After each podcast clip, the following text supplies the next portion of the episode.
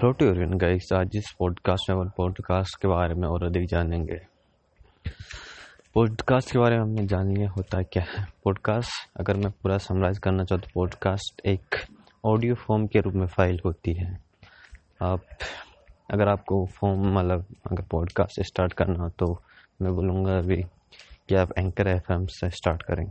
और मैं मतलब पॉडकास्ट स्टार्ट करने के लिए क्यों बोल रहा था, मान लीजिए अगर आपको वीडियो बनाना है या यूट्यूब पे फेमस होना है या तो यूट्यूब पे मतलब फ़िलहाल इतना कंपटीशन ज़्यादा है कि आपको कहीं पे पेड प्रमोशन करना पड़ेगा।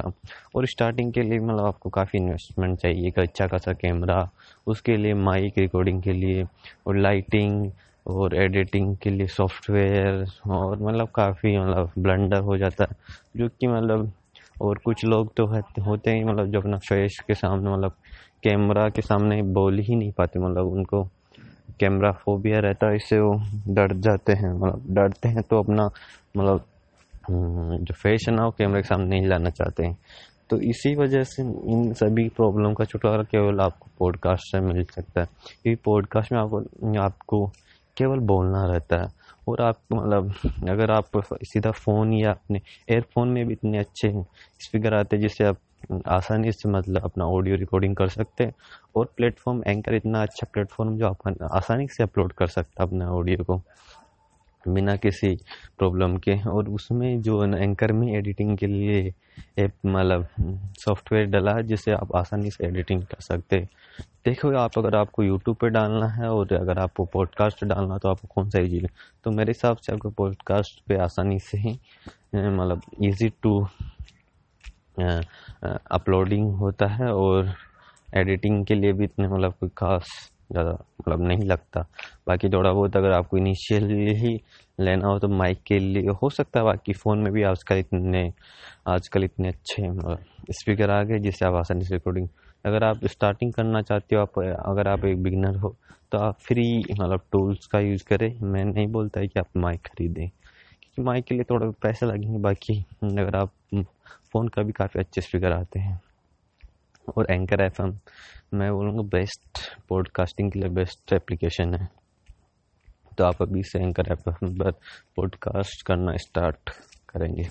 अब आपने पॉडकास्ट स्टार्ट तो कर दिया, पर आपको उसी फील्ड में पॉडकास्ट करना जिसमें आप मतलब आपकी निश अच्छी होनी चाहिए, मतलब आप उसी की मतलब नॉलेज अच्छी होनी चाहिए, आप उसके लिए फैसिनेटेड होने चाहिए। नहीं तो अगर आप कंटिन्यूस नहीं रहेंगे तो कोई भी प्लेटफॉर्म पर आप ग्रो नहीं कर पाएंगे। इसलिए आपको कंटिन्यूस और ग्रो होने के लिए एक सस्ता सिक्का मतलब मोनेटाइज भी मिल जाएगा। इससे आप अच्छे से मोनेटाइज करके भी पैसे कमा सकते हो।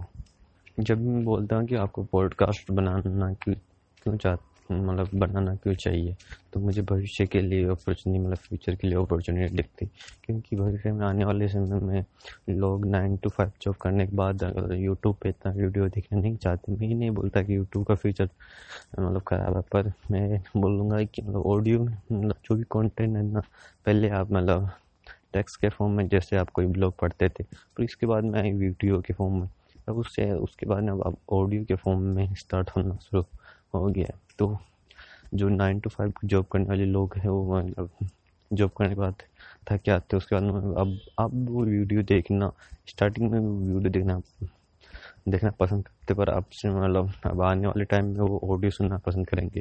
क्योंकि अगर कहीं बस में या ट्रेन में या कार में या कोई भी व्हीकल में जा रहे हो तो ऑडियो फॉर्म आसानी से सुना जा सकता है, ईजी टू मतलब सुनने में आसानी।